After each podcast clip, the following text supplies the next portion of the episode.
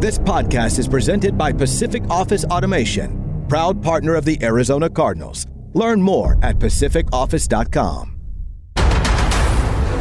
J.J. Watt in the backfield. J.J. Watt, baby. Connor to the 10, to the 5, and into the end zone for the touchdown. Welcome to Cardinals Underground, presented by Pacific Office Automation. Visit pacificoffice.com. Problem solved. Touchdown, Kyler Murray. That defender is in multiple pieces. Oh, that was nasty right there, right? The latest news and notes from the insiders who cover the team. Drilled by Simmons. Isaiah Simmons is balling. Bring it on, bring it on. Slammed to the ground by Budda Baker. Like a torpedo, he came flying into the backfield. I ain't scared of nobody. Here's Paul Calvisi. Right, I know the official name of this podcast is Cardinals Underground, brought to you by Pacific Office Automation, but I'm going to rename this Week 12 edition, considering coming off the Mexico City road trip, the No Sleep Till Thanksgiving podcast. Point in particular, I just got out of the TV uh, studio with the head coach who said he has yet to sleep after Monday Night Football, and so he'll have to catch up on Tuesday night, coming off that turnaround and that game in prime time, and is, then of course coming it back into the country. You know the routine because you were both on it, Danny Sureck and Darren Urban. Is is he getting no sleep because he hasn't had time to sleep, or just because everything going on is just keeping him awake? Hashtag it can always get worse if you're the head coach. There's always something. What's anybody who becomes a first time head coach in the NFL? What do they always say? They're always amazed at how many non football things across their desks, come through their office, things they have to decide upon that have nothing to do with a 100 yard field, X's and O's. You are a CEO, whether you like it or not. Eh, whenever just basic football operations and human resources, in this case, Danny, there's the segue if you want to take it and make the announcement. Sure. Thanks, Paul. Uh, the announcement coming just shortly before we started recording this episode of Cardinals Underground is that offensive line coach and run game coordinator Sean Kugler has been released from the team. And that's about all we know that he did not coach in the Monday night football game at Estadio Azteca, Mexico City. Uh, report said that he was already on his way home by that point. Um, and that's that's pretty much all we know at this point because this came out after Cliff Kingsbury's press conference. Yeah, I mean it's there's just a, you know, as you were saying, Paul, there's a lot that's going on right now. They obviously did not play well in Mexico City. Uh, I thought they hung in there in the first half, but the second half, it all just kind of fell apart at the seams.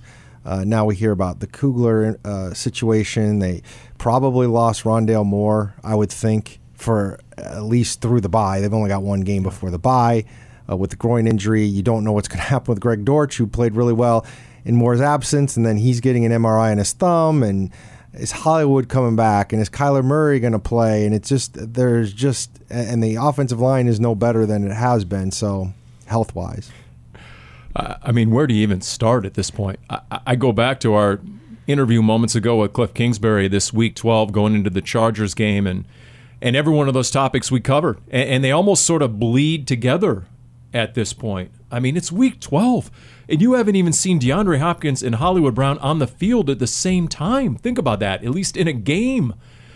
And now to your point, Rondale Moore, yeah, he went down on the first offensive snap of the game, and guess what? He took a seat right away. He, he dropped his helmet, and he didn't. He didn't look like he had any chance going back into that game. He didn't go back into the game, and then at the very end of the game, there's the team doctors looking at Greg Dortch and his thumb, he never came back into the game. There was only seconds left, and uh, even though he joined us in the post-game radio interview, you know, I, I mean, uh, it's just um, what is it? Seventy-six different players going into the Monday night game had seen action for the Cardinals the most in the NFL, and guess what? That's going to grow. You could feel it in the locker room post-game. Everyone was just dejected, and I don't know how you could feel otherwise. Um, every team has injuries. That's that's part of the game is you either get really lucky and you stay healthy for the most part or you're able to have the right kind of depth to carry you through that adversity until players probably come back. But when you have the amount of injuries to starters the way the Cardinals have, mostly on offense, which was already struggling when they were mostly healthy, but again, without DeAndre Hopkins for the first six games, at this point, I don't know how you come out of the hole that they've dug for themselves. But then again, um, you know, the hashtag it can always get worse. Uh, you know, it did throughout the course of that game, especially when it came to tackling. And Budda Baker had something to say after that loss in Mexico City. And he started an answer and then he cut himself short, but he did he did provide a yes no answer on whether guys were playing hard to the finish. And his answer was no, not everyone.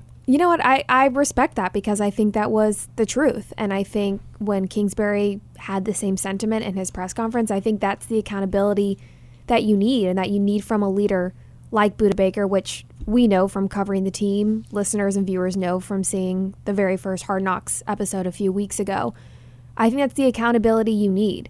And as much as it might suck to have that type of loss and to feel like to some degree maybe the season is slipping away from you at 4 and 7 you have one divisional win and it's feeling nearly impossible to find yourself in a situation to make the playoffs with not only the NFC West but how teams in the rest of the NFC are, are starting to how things are starting to shake out it's still important that you do play with that fight and you play hard to the end because at the end of the day, everyone is still playing for a job. While yes, you want to, you know, have you want to end on the best that you can, and you know, but I like the fact that Budda was honest in that answer.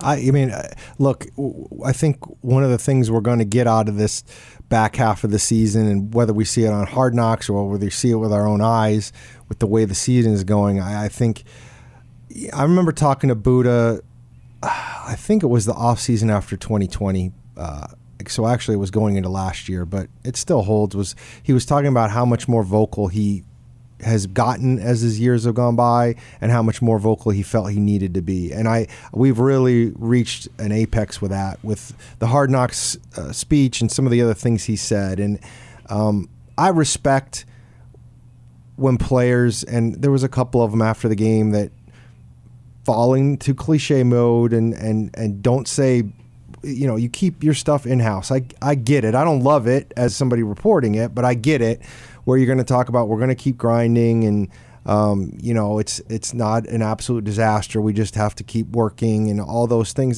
that's that that's what's expected but when you get a guy who's publicly willing to kind of say look we we got an issue here and it's not getting fixed and to to acknowledge that I think is important. Yeah. He didn't call anybody out by name, but. He, but he, he didn't have to. We no. saw it. And, and, fans want to hear somebody saying that. And here's why Budda's the right person to even say that is because he leads by example. That's true. And I think that's why this really holds more to it. The fact that it came from Budda Baker's mouth when he's saying he wants people, essentially, that he wants people to finish strong, and that's what he does. I mean, when George Kittle has a pair of touchdown catches and runs, 39 yards, 32 yards, when Deebo Samuel goes 39 yards, uh, guess what? The tackling was lacking. There's no doubt about it. And what's the key element in tackling? Want to, the willingness to tackle. And so, guess what? There's six games to go. Yes, Budda Baker's trying to get out ahead of it because uh, you know what? It, it, can look really bad down the stretch. We saw it. Everyone lived it and experienced it. Three and thirteen in 2018, and guess what? It's like contagion it's like cryptocurrency just you know absolutely just fall. I mean everything it takes everything with it, Danny. I'm gonna start making a bingo card for this podcast and like marking off when things get set because I love the cryptocurrency little yeah. throw-ins that you have, Paul. It's, it's contagion in the market is what it is. You're not going to tackle. Well, then I'm not going to tackle. What do you mean? You're not throwing your body in there? Then why should I? Self-preservation. You can't have that. And so I respect anyone who cares that much about their job. And Budda obviously cares we saw it ourselves after the Eagles game and just the passion. That wasn't for the cameras. That that was from the heart. And so for Budda and and it's interesting guys. I'm in there. I'm doing the post-game radio interviews and I saw Budda working the locker room before the rest of the media was let in. And I could tell he had a message he was walking around to every position group in the different lockers around that visiting locker room in Estadio Azteca, and he's talking and he's talking. So then later, as I'm catching up and we're on the team bus, and there was plenty of time to catch up on the team bus, and and so I'm going through it. I'm like, okay, Budda Baker uh, had something to say, and I'm like, oh, you know what? I was as eager as anyone to know because I wasn't among those media scrums. I didn't know what, but I figured, okay, there was something on Budda's mind, and we found out. And so once again, I think it's like a preemptive strike. If you're going to play, you're going to play four quarters. You're going to play hard. Let's see what happens. But you got to be able to look yourself in the mirror at the end of the game. And, and and not to sound like everything's done and and packing up by any means, but I think too, while maybe momentum doesn't necessarily carry over from season to season, if you're going to be here and you're playing with some of your teammates, wouldn't you think you'd rather play with teammates you knew fought to the end? That even though it might not have been the easy thing to do, they still put their heart into every game, into every play. I would think that too would would have some sort of carryover of you would remember if you're playing with teammates and the year before they just threw in the towel because that was the easy thing to do. Because look, the Niners came out in the second half. It, it was a 17 10 game at halftime. And they came out, they opened the second half, and they said, Who wants some? Here we go. We're going to line it up. We're going to run it between the tackles. Seven out of eight plays were run plays. Here's our bruising back, Elijah Mitchell. Do you remember Elijah Mitchell from last year? Because you're going to get reacquainted with him right now. Shouldn't have been a surprise. They did the exact same thing in the second half against the Chargers the week before. Plenty of players are talking about how they bring in Elijah Mitchell for the power run game, and it worked. It worked. Yeah, I mean, they only, surprisingly, the, the 49ers only ran it seven times the entire first half, which I was, again, surprised about. And so to to just go hard there and and basically say stop us, and they weren't able to do it. And again, you know, the defense early in that game, what I kept thinking about was what Vance Joseph said earlier in the week, which was, or actually, it wasn't him; it was Antonio Hamilton. Vance Joseph echoed it later, but Antonio Hamilton basically said the altitude's never going to get you if as a defense you're doing what you're supposed to do, get three and out. If you're only out there for three plays, and that's what happened those first yeah. few series. I mean, it was three and outs, or they were forcing punts, and it was all it was not a problem, you know. But you you got to be able to hold that up the whole game, and I think some of that is Cardinals, but I also think some of that is 49ers. We can say what we want to say. The 49ers right now are a better team than the Cardinals, and they showed it. Well, you know, even when healthy, I mean, the Niners the Niners roster is loaded with talent. There, there's no doubt about that. The one area where I thought the Cardinals could have success was in that Niners secondary. But when you don't have time, when you're Colt McCoy and you have four backup offensive linemen and the Niners defensive front, and they're able to rush four and drop seven, which they did a lot of the game, and they used a lot of cover two, according to Cliff Kingsbury, which – which DeMeco Ryans hadn't really been that big a fan of. You know, it's it, speaking of contagion, it's across the NFL right now. All this two high safety, you know, shell look, but the Niners really hadn't used a lot of that until they got to the Cardinals. Because guess what? Can you run it? Can you run it against our four man front with your four backup offensive linemen? And the answer was no. Cardinals average less than three yards a carry. Niners average almost six yards a carry. In a lot of ways, that was the ball game. As Greg Dortch told us after the game on the radio side, he said, "Look, when you become one dimensional as an offense, you become predictable. And then it gets really difficult to move the football. So Colt got up there, and I thought his most telling quote was Niners didn't do anything to confuse me. Yeah. He, he knew where to go, and he looked decisive early. But then as the game wore on, he had less and less time to really read and react. And, and he got less and less cooperation from his dwindling uh, you know, group of receivers and weapons. And, uh, you know, so anyway, all that uh, taken into account, you know there there are checkpoints. When you're four and seven now, I think there are three big checkpoints that the decision makers have to look at. Number one, number one, A, B, and C is your quarterback, your franchise quarterback. Is he progressing or regressing? And that's why I think it's vital Kyler gets out there these last six games. Hello, he's still only 25 years of age. I know he's been to two Pro Bowls, Danny, and he's been a rookie of the year you can see just the experience of Colt McCoy, the difference, right, in the ability to read and react. So that's the and then the other metric if you're the decision makers and we've heard this before over the years. How do you stack up in your own division? And that really tells you how much change is needed in the off season. How far behind the Joneses are we? You look over the block wall into your neighbor's backyard and you go, "Okay, are we competitive or not. And guess what? The Rams team you beat the week before is a lot different than the 49ers team you just played, and even the Seahawks to a large degree, which you got swept by. Yeah, I think that's a great place you have to start is the goal is to obviously win your division every week. And I think the 49ers and a bit of a surprise, the Seahawks, I think consistently have proven that they have been a better team than the Cardinals, whether that's because of injuries or not, whatever you want to say it, you know, point your finger at is is that's simply the case. Um, it will be interesting to see in the offseason what that means of strengthening your team and and if it's kind of the same philosophy of this past year, which has been relying on the younger players on defense and a very veteran heavy offense, um, because a lot of those veterans have been hurt. You haven't you haven't had a game where you have had your full offense. Well, I thought was interesting uh, on the flip side, you're talking about relying on young players on defense, and then against the 49ers, and I know he's been hurt, but Dennis Gardeck had his snaps jump to 20, and Myjai Sanders coming off his best game of the season with 21 snaps, only played nine snaps Monday night. Wow, that's you know what. As I think about it, I, I, did say to myself the game as the game was going on that that Gardeck was getting a lot of snaps. I didn't realize it was at the expense of Myjai Sanders. And, and I want to say one time Myjai Sanders came in because somebody got hurt. I'm trying to remember who it was at the time, but um, like so then that's like he wasn't even planning on being right. in there. He was just helping out. I, I will say this: Myjai Sanders spends a lot of time talking with some of the position coaches in the sideline. You know, can they trust him? Can they trust him yet as a rookie? Yeah. And what did he say after his big breakout game against the Rams? He said, "What's keeping you from getting on the field?" You know, and he said consistency. So if you're not showing it in the meeting rooms, if you're not being reliable, and you're sounding your keys and your assignments and your alignments, I'm guessing that perhaps cost Myjai Sanders snaps. And, and, and yeah, I mean, if I'm the 49ers offensive line and I saw some of that film of Myjai Sanders against the Rams, because it was interesting – I was talking to a few guys that said, "Who does he remind you of?" And a lot of a lot of people said Leonard Floyd. They said that's the comp for a Myjai Sanders, not Chandler Jones. Don't give me, you know, I mean, yeah, he's long, but no, no one's quite Chandler Jones. But they said a Leonard Floyd was a good comp for a Myjai Sanders. I said, hey, I think everyone in, in the Red Sea will take that. Yeah, oh, yeah. If that's the upside.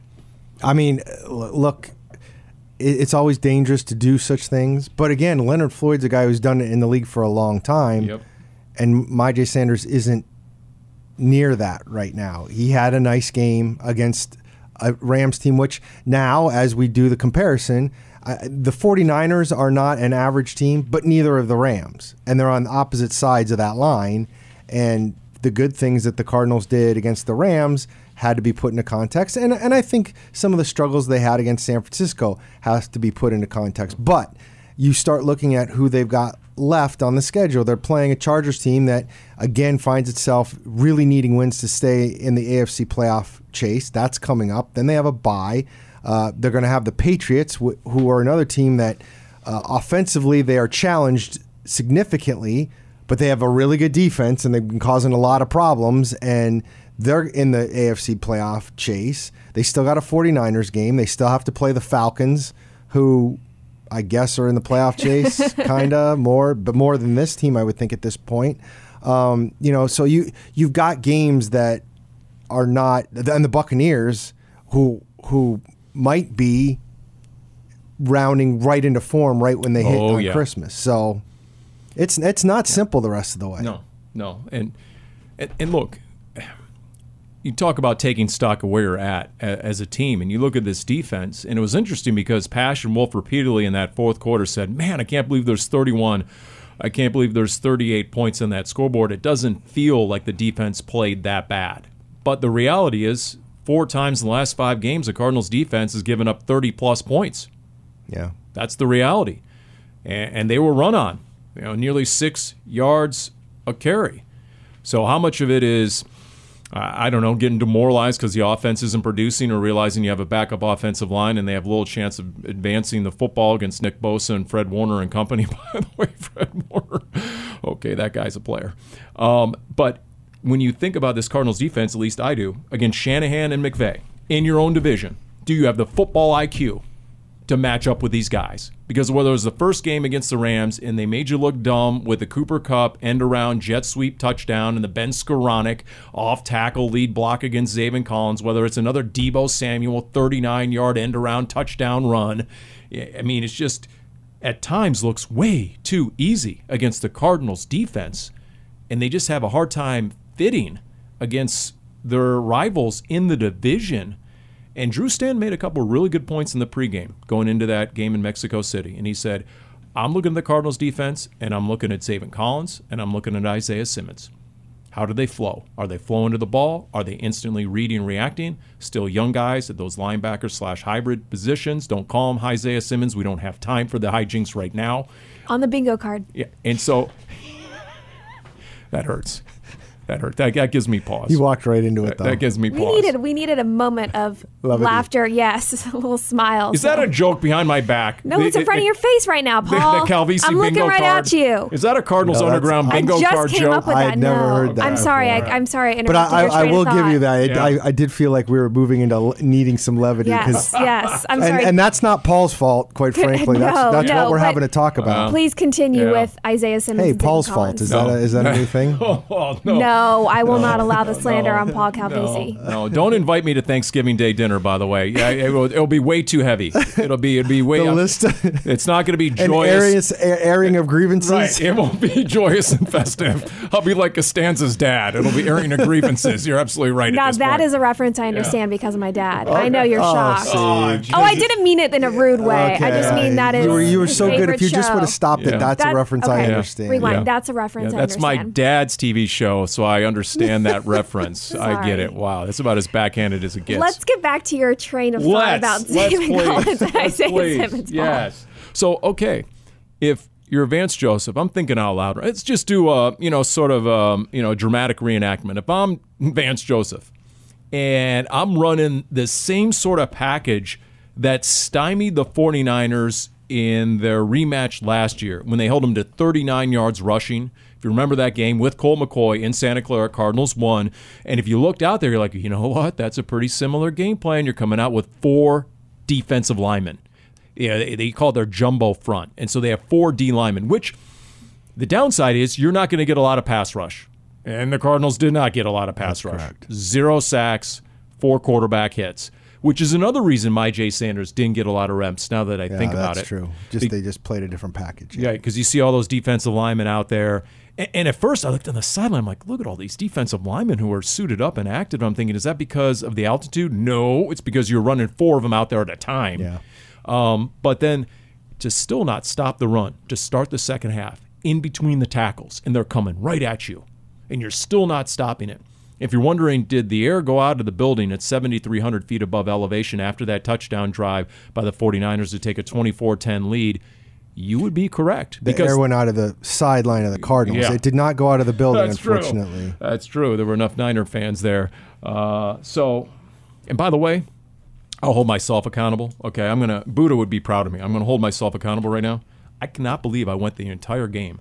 And there was a lot of chaos in that sideline. And no joke, I'm doing the pregame hit. It's 30 seconds before kickoff, and I'm doing my pregame hit as, as Pasch and Wolf actually give me just a finite amount of time there before the game, and I got to make a count. And it starts raining like you wouldn't believe. And as I'm doing the hit, I'm realizing, okay, we're all getting soaked down here, and I have no rain gear. I packed zero rain gear. I am so hosed for the next three and a half hours down in this sideline. And whether it was that, as I make excuses, or something else, uh, maybe it's all the NFL Films cameras that are down there blocking everyone's view. But I never noticed that Sean Kugler uh, may or may not have been around on the sideline. Because if the incident happened reportedly Sunday night, Yeah. No, no. He then guess what? He, wa- wasn't on the he field. did not. He did game time. No, he did okay, not coach. you're not coach, and I didn't really notice that. So, uh, guess what? This is me bashing my head with a microphone, holding myself accountable. And you, for those listening, he did actually just bash his head into the microphone. Yeah, that, that's, was a that's real not sound. a sound effect. That's I got to feel that, real. own it, wear it. I did see you though uh, post game when I was down on the field. You had a poncho on, so you you found something. Eventually, yes. In the first, second quarter break, our guy Zach came up with uh, ponchos. Don't know where he, he produced those ponchos, uh, you know, especially internationally. I don't know where he got his hands on those, but uh, they did seem to save the day. Didn't mean I wasn't still soaked underneath uh, the entire ride home, but uh, otherwise, yeah, it was, uh, you know. Save me, Darren. Save me something. What, I, I what wish else? I, I What wish else, I could. This What is else? this we have we have run into Yeah. We have run into a time in the season and on the podcast where it's it's it's going to be more difficult to save ourselves just because I mean what do we Yeah. you know the the issues of what we're having to talk about you know it, last week we made it fairly clear and we talked about the the quarterback situation and everything and and and I think you know Colt McCoy did not play that much differently against the 49ers than he did against the Rams The problem is he played a much better defense, and you Yeah. see the limitations there with the offense and all that. It's not just Colts' deal, but I watched part of that game last night, especially when they got behind, and I thought to myself, there are warts on Kyler Murray currently that he needs to get past. But that's the kind of talent, uh, more a little bit more boomer bust, a little bit more strikeout or home run kind of feel to his game than Colts. But that's what they needed once they fell behind, and they didn't have that element. Yeah, I, I would agree with that. When you have four backup offensive linemen against that front seven, yes, Kyler's escapability uh, might have created something. Yeah, and and so we'll see what happens. And, and guess what? They didn't have to put a spy on Colt McCoy. So there's an extra defender right there. That's why Chase Edmonds back in the day when Kyler showed up, he called him what? The extra blocker. He called him an extra blocker. Basically, you're playing with 12 on offense because they have to account for Kyler. And it and the nine that's one thing where you're not holding the defense accountable and the Niners got away with that. That's why they're able to rush four and drop seven and everyone keep their eyes, you know, or plaster their coverage and you don't have to you don't have to worry about taking your eyes off the quarterback because Colt McCoy's not going to pull it and run it for 30 yards. So, I feel like I got you out of that ditch. Yeah, the question now bit. is, does Kyler Murray play against the Chargers? yeah. Who- who- And you know, I guess that's a we'll see. And Cliff Kingsbury already said because of the short week, they've already been doing walkthroughs on Wednesday, and because of the short week, they're now going to do a walkthrough on Thursday. So we're not even going to get to see any players until Friday uh, in the open part of the media. So And now you're at the part of the season with Kyler Murray with Hollywood Brown, and I don't know the situation of what's going to happen with the Greg Dortch, but it's do they play if they're close but not 100%, or do you let them rest and recover through the bye week and they miss one more game? It's it's a it's a fair question, and I, you know I don't. I mean, if you t- truly feel like you're chasing something, I think you got to try and get out there, I, no matter who you are. Um, and I think if you're not, if you think otherwise, whether you say it aloud or not, then then you have a little bit more leeway of making those decisions. And you know, I it, it, it's it's fascinating to me where this offense goes the rest of this year, and whether it's. I mean, again, you're talking about oh Kyler Murray quarterback, and you'll have a, a people that are pass catching that are DeAndre Hopkins and Rondale Moore and Hollywood Brown and Zach Ertz, and yeah, it's just never gonna. It's not gonna happen once this entire season, and that's that's rough right. to know, and Yeah. that's and that's even after taking care of everybody in the preseason and not doing much, and um, you know, Ertz obviously is done done, but you're also in a situation with uh, Rondale Moore in his groin. Even if Hollywood comes back, you might not have more for a couple weeks. You just don't know what uh, you just don't know, and and that's that's a lot of what I keep hearing from Cliff when he talks about things still trying to come together, and and people rightfully have said in week 11 you're still trying to come together and his point is look you're playing people that are in positions the greg dortch thing was i mean he had a great game but colt mccoy said it post game greg dortch played great he didn't get all the reps that he would have during the, the week. Those are rondale moore so there was some miscommunication. We saw it on the fourth down. I mean i'm pretty sure greg dortch was the one who was probably out of place in that one. And that was you talk about the 49ers having I mean those there's a couple of shorter fields. I don't disagree with either of the fourth down when it mattered fourth down calls because I felt like at that point the Cardinals needed to score touchdowns. I mean you're you're you're just not going to get there with the way things were going, and so I, I have no problem with them going for them. They just didn't work. In fact, you want some levity, some humor. Here's my notes, by the way, from the uh, sideline, all water damaged and everything. Okay, I love so, how Paul always keeps his so, notes too. So it's as always I- impressive. So as I look here, the stat going into the game against the 49ers, in their five wins, they had two turnovers. Uh, in their four losses, they had 11 turnovers. So when you basically lose the turnover battle three zip because you had the tipped interception that went to the 49ers and you turned it over on downs twice. Yeah. That's essentially what that amounts to. So that makes it ultra difficult to beat that 49ers team. What was interesting to your point on Dortch, and I think it was Cliff talking to Wolf and Luke during his radio segment, and he said that interior wide receiver position, that slot receiver position, is actually more difficult than the outside position because you have to read and react based on coverage. So on that fourth down, he's reading one thing Yes. or reacting one way, and he mistakenly read it, and Colt went the other way with the pass. And everybody's always said all season long, what happened to Greg Dortch? Why are you not playing Greg Dortch more? And I think that's wise because when he's on the field, he's playing that interior position. And what has Cliff said more vaguely about Dortch was he needs to learn the playbook better. He never really got into it as much as that comment on Luke and Wolf, and that's clear. If you're trusting a guy to be on the same page as the quarterback of reading on a on a on a fork route, whatever you want to call it, um, Mm-hmm. if you don't have it right, best case scenario is an, an is an incompletion. Worst case is a potential interception. So. I mean, the the greatest example in recent history was uh, year number one for Carson Palmer, 2013. And he almost wasn't an Arizona Cardinal. If you would have listened to some of the radio blowhards on, on the air by midseason, they were everyone was campaigning for Drew Stanton to replace Carson Palmer. The old man didn't have it anymore. Well, it turns out he had thrown eight interceptions because seven of those were brutal mistakes by his receivers reading coverage, and Carson never once threw his receivers under the bus. We only found out that out later that uh, almost all those interceptions were. And Colt McCoy, to his credit, he took the post-game microphone and he said, "You know what? Greg Dortch got virtually no reps all week because Rondale. That's the way it works. The ones get like 95% of the reps during a practice week, and so Greg Dortch was." Was left to kind of fend on his own. Still ended up with his first career 100 yard receiving game. And, he doesn't lack for confidence. He sat in this very studio on a Big Red Rage recently and said, "You know what? I'll make anyone miss in a phone booth." He's he has he has big time confidence when he gets his hands on the ball. And that's just the way it is. You're right, Paul, in, in terms of the ones getting most of the reps. And that's why it's so important if you aren't a starter to make sure that you are putting in that work, not just on the field, but in the meeting rooms and, and doing that work on your own and watching film and understanding the playbook. And that's what they mean by next man up mentality is that you have to be ready when your number is called upon. And that's not to say that Greg Dortch didn't have a good game. I mean, we've talked about why he had a good game, and that's not to say that he is not a good player when they call upon his number, but that's just the way it is. If if you're having that miscommunication, if you're not getting those reps in practice, you, you have to understand that. You know, he reminds me of Budda Baker in this regard. When Bill Davis gets in front of his linebackers room and he says, and he puts the pointer on Budda Baker on film, he said, What would happen to our defense if everybody played as hard as Budda Baker? Challenge yourself to play as hard as Budda Baker. You're probably not going to play as well as an all pro. That's Greg Dortch to the Cardinals offense. Can you play as hard as Greg Dortch? Every time he gets an opportunity, he seemingly produces. Think about what he did in August. Some of those dog day practices and the end of practice, and the dude is still going 100%. It's the reason he made the team.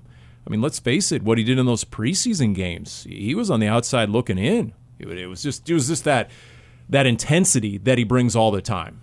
he did something Monday that we've seen him do when he's had opportunities all season, and that's one of the reasons fans have been frustrated is because they see that, and then his time fades away less, less because of what he does and more because of who else is around, and that's why I'm fascinated to see what ends up happening with with Rondale Moore and what his groin injury is going to be, and and the unfortunate thing with Rondale is he's been hurt a lot, and that was an issue in college, and it's been an issue on this level, and you know, you, you, you wonder a little bit where that goes. Hey, Colt McCoy spent a lot of time in that medical tent in Mexico City, just like he did the week before. And I thought it was semi miraculous he came back against the Rams. We'll see where he's at. Because Cliff was a bit evasive about Colt McCoy's health, wasn't he, to a certain degree, on the Tuesday press conference coming off Mexico City? Yeah, just kind of saying he took a lot of hits. He's pretty banged up, is pretty much what we got from him. Maybe a little bit of an elbow or shoulder. And to me, that doesn't necessarily go back to the elbow injury he had during training camp. I think that really is more just him getting banged up these last couple of weeks. Um, but I mean, I, I, I, I would imagine that either him or Kyler Murray will probably be good enough to play. At least you would hope. Well, my guess is at this point, Colt McCoy, this at this time in his career and everything, and, and the way he plays because he doesn't have to run around as much. Um, my guess is he's going to make sure. I mean, I don't think he was 100% going into this game, and they still listed him as full in practice the last day, and he didn't have a designation. So, um, you know, Colt understands his body and understands where he is, and but there was absolutely a few times even before he went in the tent where he got up awful slow. Yeah. No and doubt. and when you're Yeah.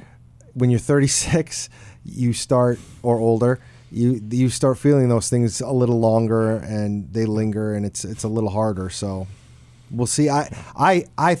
I, I'm hoping Kyler is out there against the Chargers. I think he needs to be out there, but um, but again, when Cliff talks about him being healthy, and again, and he reiterated some of it. Somebody asked him essentially, if Kyler was not 100%, but he was pretty close and he could do some things, even if he didn't have couldn't run around, but he could be in the pocket. And Cliff made the other point, which I don't know how I feel if I'm Colt McCoy when he says this, but he basically said if we've got four backup offensive linemen, we need Kyler to be able to move around back there because otherwise he could be a sitting duck. Well, somebody's going to be a sitting duck back there. Yeah, and, and, and guess what? Somebody has a lot more mobility than the other guy, so it- it's sort of. I mean, yeah. Yeah, but um, so look, I, I don't know what that means, but every time I hear Cliff Kingsbury say, and he said it the last two weeks running, Kyler needs to be hundred percent. That to me is a euphemism for he's not playing. Yeah, that's me. Not too. yet. I agree with you. That- That's the way I translated it the last two weeks, and I'm, I'm going to stick to that this week. Uh, we'll Who's see. I, even if even if that heals, how is he 100%? Nobody's 100%. At this time of the year, no. All right, what's your 100% go to for Thanksgiving? And then we'll call it a podcast here. What is the dish or the food item you're most looking forward to on Thanksgiving? Danny, I can just see right now a thought bubble. It's like all these things dancing around in the thought bubble. You're trying to decide. It's multiple choice right now. I, I love Thanksgiving. Um, it's one of my favorite holidays. Um, growing up in Dallas, though, of course, it's always been around football, and that's when my whole family would get together, and it's just it's one of my favorite holidays. I really like a lot of the dishes, like the classic Thanksgiving dishes. Um, the reason I looked like I had a thought bubble was just thinking back to last year, and I was still kind of new at this point, and just like everyone thinking that I was like a maniac for saying that I liked green bean casserole because Oh, that's right. You like apparently- green bean casserole. because apparently people right. don't and that's like my whole family love like my younger sister who can't even have dairy has found like a delicious dairy-free green bean casserole recipe like it is a staple for us on thanksgiving so that i'm gonna stick i'm gonna stick with Okay. it i'm gonna hold my ground and say green bean oh, casserole No. Well, okay. Then then guess what? You're you're going to have to withstand my analysis. It depends. It, that's my answer. Yes, It of depends. course. Because it depends on the viscosity, if you will, of the green bean casserole. If it's like green if it's green beans floating around in the cream of mushroom Campbell's soup, absolutely No, not. That's a hard no. But if there's some sort of it's not like consistency swimming in it no and viscosity to it there's there's something there there then okay i'll consider it as i'm as we're passing it around the table or Yes. maybe sampling it okay otherwise it's a hard well, no what's yours then? the the go-to uh the go-to if, if only I could get my hands on it these days, would be the ribbon jello. Have you ever had the ribbon jello where it takes like 10 hours to make it and you put a, a layer of one sort of uh, flavor jello and then another layer and it, it ends up being this like three inch thick slice of jello and it's all different colors and flavors. And if Can't you're a you make kid, that, it's Paul? the better. It's the, i'm not a big jello person so i haven't had that it's believe me, it's it's sort of uh you know it it, it, it goes very well on this side of your plate. It Got it. offsets everything else. I very much enjoy Thanksgiving because of the football. Um, I'm okay with having traditional stuff, but like this year, my my son's got to work in the afternoon. I will probably have to come out for practice and do a little bit of work, or at least not practice, but uh, interviews. And uh, so we're actually doing more of a brunch thing. I don't. I'm not a big. I was. I'm one of those people, especially if we're hosting. If you, we would love to have everybody over. If you're going to throw uh, a fit about what is being served, it'll be good food. It might not be exactly what you're thinking it's going to be. You don't have to come over.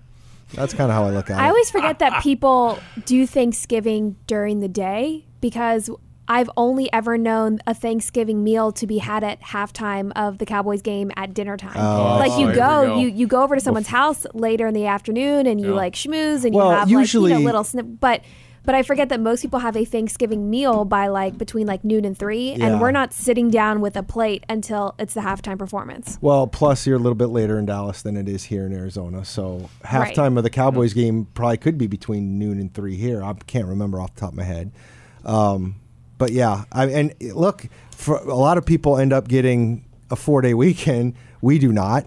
It's a regular Friday and it's a home game weekend, so it's a blip in the radar. You know what? I've committed another grievous error, and and uh, luckily we only have uh, well a couple minutes to cover this. Although it probably warrants a lot more coverage. Danny, what happened upon the Cardinals' entrance into the team hotel in Mexico City?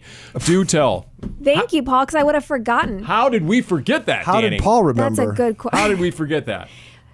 we were walking into the hotel and we were it was a warm welcome. There were Right. mariachi bands and there were fans and and they were you know chant you know cheering at the players and coaches and asking for pictures and whatnot. And And I'll do our- the dramatic reenactment in the background as you tell the story. Here we go. and our group is the last to enter, and we're going up the escalators, and there are fans right out, right next to it.